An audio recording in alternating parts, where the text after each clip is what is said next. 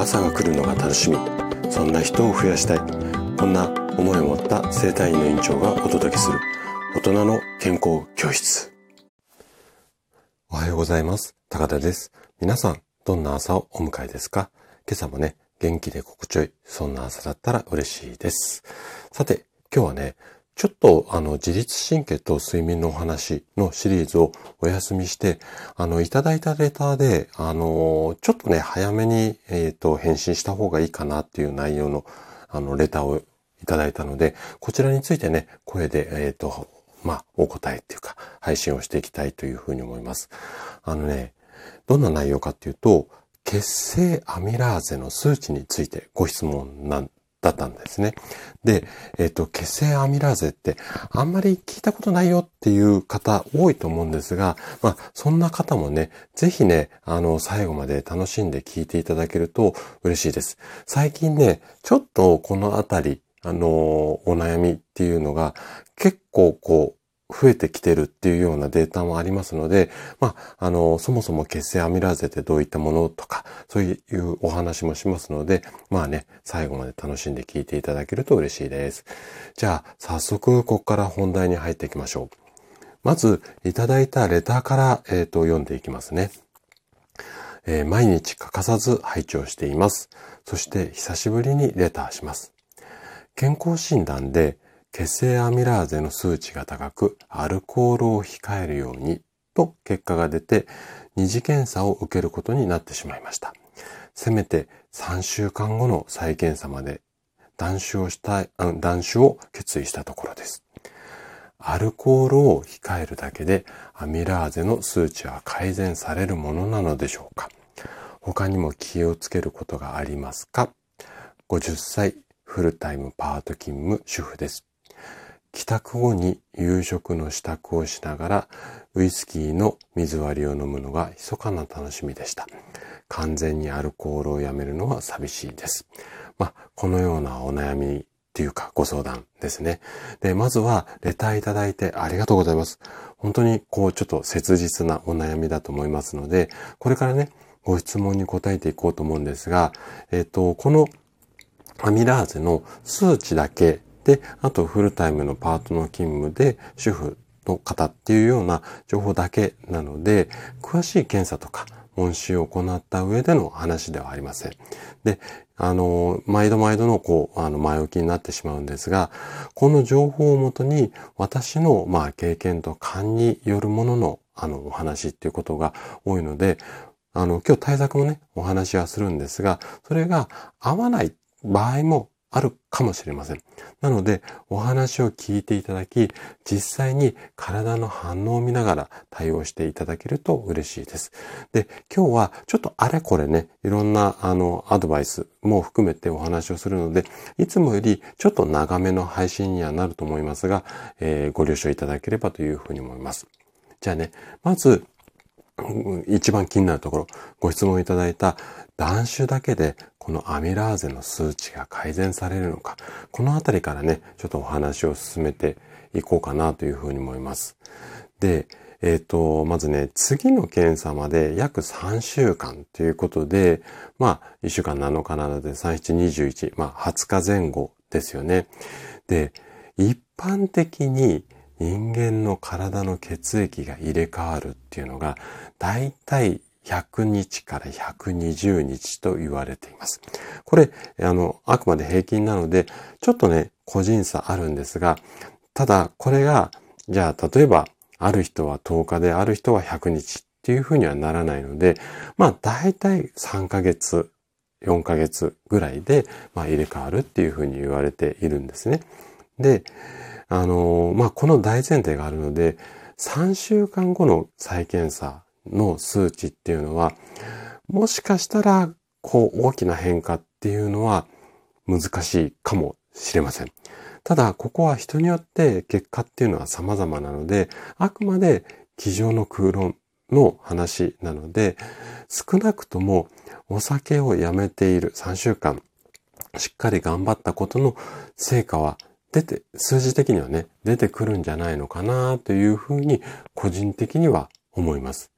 じゃあね、こっから完全にアルコールをやめるのが寂しい。あの、私もね、アルコール大好きなので、ほぼ毎日のように晩酌をしています。1ヶ月にね、1回ぐらい休館日は設けるんですが、それ以外はほぼ毎日お酒飲んでいるので、まあね、あの、お気持ちっていうのはすごくわかります。で、えっ、ー、と、それも踏まえてね、この血清アミラーゼの数値についていろいろと深掘りしたお話をこれからしていこうかなというふうに思います。じゃあね、えっ、ー、と、次にお話ししたいのが、なんでこのアミラーゼの数値が高くなってしまうのか。おそらくね、これ、あの、ご質問者様も調べたかなとは思う、あの、ネットとかでね、調べたり、もしかしたら先生からあの、この原因っていうのはお話しされているかもしれないと思うんですけども、まあ、復習の意味も込めてね、えっ、ー、と、聞いていただけると嬉しいんですが、まずね、健康診断でこのアミラーゼの数値が高いって言われた場合っていうのが、疑われるのがね、えー、膵臓の機能低下だとか、慢性膵炎の可能性。このあたりをこう考えるのが一般的になります。で、そもそも膵臓っていうのは消化酵素。ちょっと難しい説明になっちゃうんですが、消化酵素を含む膵液。これを分泌する。こんな働きがあって、この膵液が分泌されると食べ物が上手に消化される。まあ、こんな機能があるんですね。それ以外には、インスリンなどのホルモンの分泌っていうのもこの膵臓で行っているんですよ。なので、いわゆるこう、体の中の糖分、このあたりをコントロールしたりとか、食べ物を上手に消化する。こんな働きがあるというふうに思ってください。で、この膵臓から分泌される膵液なんですけれども、膵臓そのものをね、溶かして炎症を引き起こしてしまう。こんなケースもあって、この炎症が続くと、慢性膵炎っていうあの名前の病気になってしまいます。で、この慢性膵炎っていうのが長い期間大量にお酒を飲むことで発症しやすいというふうに言われています。ただ、お酒だけではなくって、例えばストレスだったりだとか、あとは胆石、あの体の中に石ができる。そういう病気ですね。このあたりが原因で発症することっていうのもあって、明確な原因っていうのが人によってはわからない場合っていうのもあります。で、このあたりが、まあ、一般的な原因って言われてるんですが、それ以外にもね、遺伝的に発症しやすい。こんな方もいらっしゃるんですよ。そんなに多くないっていうふうには言われています。ただ、あの、アルコールいっぱい飲んでいなくても、遺伝的にこういった、あの、数値が高くなるっていう方もいらっしゃるので、このね、ポイントとなるのは、今高い数値が出ている原因が、アルコールとかストレスが原因なのか、遺伝なのか、このあたりをしっかり見極めて対策をしていかないと、ちょっとその対策がうまく、こう、数値の改善に現れなかったりとか、見当違いのことをやってしまう可能性があるので、ここの判断っていうのが難しい。うん。こんなことがまず一つポイントとなります。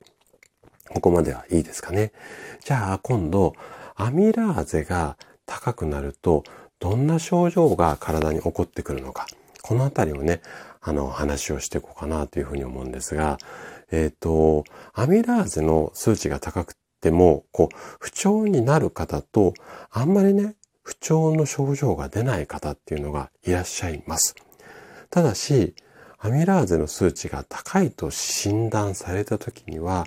今のままの生活習慣だと、先ほどお話しした水、水炎、まあ水臓の炎症ですね、の症状が進行する可能性が高くなってしまう。うん。ことがあります。なので、えっ、ー、と、気をつけなきゃいけないんですが、一般的にはね、こんなような症状とか不快感が出ると、まあ、このアミラーゼの数値が高いがイコールっていうことになるっていうふうに言われてます。代表的なのが4つぐらいあるんですが、まず一つ目が、お腹だったり背中がすごくこう痛みが出るようになります。で、イメージとしては、溝落ちってありますよね。あそこの中心部分がこうキリキリ痛むような、そんなような痛みが出る場合が多いです。で、二つ目は、難便だったり、うん、うんちが柔らかい状態だったりとか、下痢。要は、消化がうまくできてないような症状が出てきたりだとか、三つ目は、急激な体重が減少する。まあ、急に痩せちゃうってことですよね。これは、あの、栄養がうまく吸収できない。まあ、こんなところから来るっていうことなんですが、あとは最後一つ、この辺がね、多分一番わかりやすい症状かなと思うんですが、吐き気がすごく多くなる。こんな方が多いです。はい。じゃあ、最後、最後っていうか、ここからが今日のポイントなんですが、アミラーゼが高い時、どんな対策をしていけばいいのっていうことですね。で、えっ、ー、と、さっきの水炎によってアミラーゼが高くなっている場合、この場合に関しては、消化する働きであったりだとか、あとは糖分をコントロールする。このあたりの機能がすごくこう弱くなっている可能性があります。なので、それを改善するためには、私は個人的に食事療法をお勧めしたいなというふうに思います。で、水炎の原因っていうのは、先ほどお話ししたアルコールの飲みすぎ。これもすごく原因なんですが、これ以外にも、例えば内臓の機能が低下してしまったりだとか、先ほどお話しした遺伝的な体質が問題だったりだとか、あとはね、ここもね、ちょっとね、検査では出てこない項目なんですが、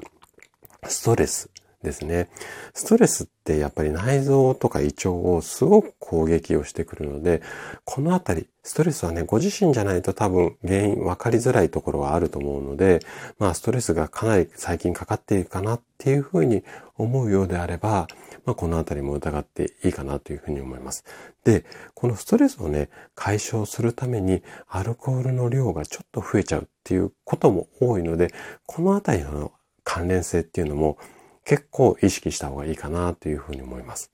ただ、原因のね、判断っていうのは自分でこう、これじゃないのかなって判断するの難しいので、基本的にはね、お医者さんの診断を参考にしていただいて、できたら、そのお医者さんにね、食事のことについてもいろいろと相談できると、まあ、一番ベストかなというふうに思います。ただ、お医者さんで食事を結構細かく知識がある方とか、あとはそのアドバイスしてくれる先生はそんなに多くないので、まあそのあたりはちょっとお医者さん以外の、まあ、あの、なんていうのかな、アドバイスっていうのも参考にするっていうのも一つ手かなと思いますので、その辺は、あの、担当されるお医者さんの、こう、人柄っていうのかな、あの、力量を見極めながら、えっ、と、対応していただければいいかなというふうに思います。で、繰り返しになりますが、ちょっとね、耳が痛いと思うんですけども、このアミラーゼが高い原因の多くは、やっぱりアルコールっていうケースが多いです。ただ、お酒を飲むときに、おつまみって食べるじゃないですか。で、このおつまみの内容だったりだとか、あとはちょっとお酒の量が増えてくると、食事の量を、まあ、腹八分目とかっていうのを制限するのって、なかなか気持ち的に難しくて、とかくやっぱり暴飲暴食になりやすいんですよね。で、気づかないうちに膵臓にダメージを与えているっていうことも非常に多いです。なので、えっ、ー、と、これらを踏まえて、私からね、その食事に関するアドバイス、これを3つほど、えっ、ー、と、これからさせていただきます。ただ、先ほどもお話しした通り、お医者さんの指示があって、あくまで私のアドバイスがあるっていうような感じで、このアドバイスはお医者さんのうんと言ってることを参考にして足りない部分、この辺を意識していただくといいんじゃないのかなというふうに思うので、このね、3つ、今からあの詳しく説明をしていきますので、ぜひ参考にしていただけると嬉しいです。まず1つ目。1つ目は、食事の時間を一定、毎日同じ時間にしてみませんかっていうような、まあこんなえー、対策ですね。で、食事の取り方の基本として、まあ、消化液の分泌量を一定に保つことが大切です。なんで分泌量を一定に保つことが大切かっていうと、先ほどの原因のところでもお話ししましたけども、消化のコントロールがうまくいってないから、一定量をきちんと出すっていうことをしっかり食事療法でやっていくと、まあ、数値が改善するんじゃないのかな。まあ、こんな考え方なんですね。で、具体的な方法としては、できれば、できればですよ。毎日同じ時間に毎食同じ量。うん、メニューはバラバラになると思うんですが、同じぐらい、例えば腹8分目だったら常に腹8分目っていうような量を毎朝、朝昼晩3回食べるようにしてください。この3回食べるっていうところがミソなんですが、これで食事をしてインスリンを出したりとか、その食べ物が入ってくると、それを消化するために分泌するようないろんな液、まあ酵素だっていろんな液が出ますので、そういったものを定期的に一定量を出すっていう癖をつける。ここが重要なポイントになります。で、1回の食事の量だったりとか、まあ、感覚っていうか時間帯、ここがまちまちだと、消化酵素の分泌量っていうのがドパって出たり、ちょびっとしか出なかったり、いわゆるこう不安定な状態になって、膵臓への負担っていうのがすごく大きくなってしまうので、こういった対策をとってみてはいかがでしょうかっていうのが一つ目です。で、二つ目。二つ目は、油物を控えるようにしましょう。で、特にね、お腹だとか背中の痛みを感じるっていう時には油物を控えるようにしてください。で、慢性膵炎の食事療法っていうのは基本的にはね、煮る、蒸す、茹でる。このあたりを中心にするっていうのがもうセオリーなんですけれども、あの、症状がね、落ち着いてる時には油っていうのはさほど気にしなくても OK です。ただ、痛みが強い時っていうのは、極力油物を控えるようにしてみてください。これが二つ目の対策ですね。じゃあ最後三つ目。三つ目は、ちょっと大変なんですが、アルコールは極力、極力ですよ。控える。で、確実にこの慢性膵炎を予防できるとは限らないんですが、アルコールの、まあ、飲み物はできるだけ控えるようにしてください。で、アルコールだけじゃなくって、タバコもね、膵臓が弱っている時にはダメージを与えやすいので、控える方がおすすめです。と、このあたりは、お医者さんが言うこととか、あとはネットにも起こっている情報だと思います。ただ、今回ご質問者様も言ってる通り、アルコールを完全にやめるのは寂しい。うん。この気持ちっていうのを私もすごくよくわかります。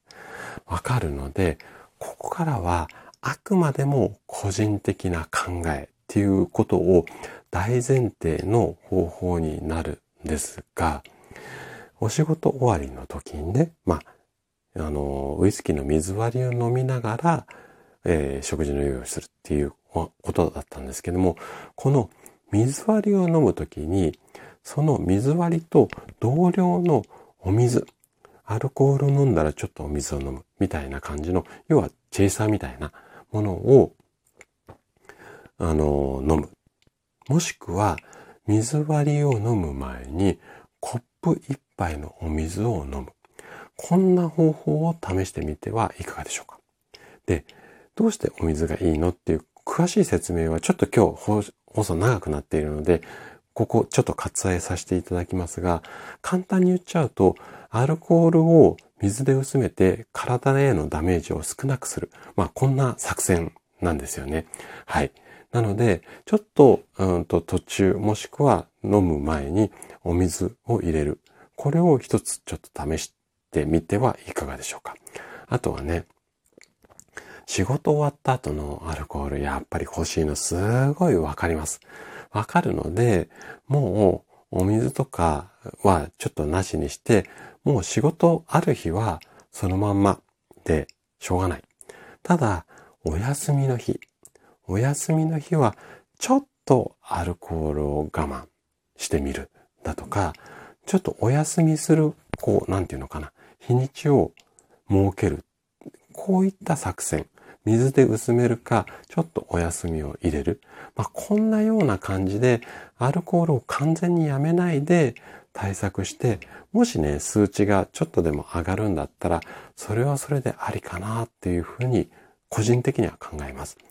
で、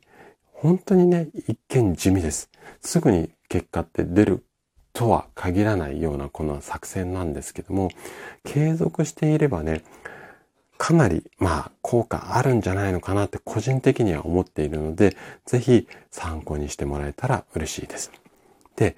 今回ね、この血清アミラーゼについてのお話だったんですが、それ以外の血液検査でこういった項目が引っかかっちゃったよとか、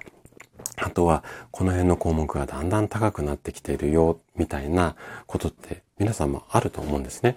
で、これ以外の血液データの見方だったりだとか、あとは改善方法。で、来週ね、また詳しくお話しするんですが、この血液検査の結果が良くっても、不調の原因があったりするケースなんていうのも非常に多いので、えー、12月から開始するメンバーシップの中で、こういった数値の見方だとか、それに合わせた改善方法、あなた一人一人の仕事とか、生活のスタイル、あとは、うん、年齢に合わせた、まあ、うん、改善方法っていうか対策方法を学べる講座っていうのもスタートします。はい。で、これは今みたいな一般的なものではなくて、もうお一人お一人何時に寝るの、普段和食があるの、洋食が多いのと、数値がいくつでとか、そういったことも含めて、あなただけのオリジナルの改善方法が見つかる、そんな講座になりますので、もし興味があるようでしたら、ぜひご参加いただけると嬉しいです。はい。じゃあちょっと長くなっちゃったんですが、今日も最後まで聞いていただきありがとうございました。番組の感想などね、お気軽にコメントいただけると嬉しいです。それでは明日の朝7時にまたお会いしましょう。今日も素敵な一日をお過ごしください。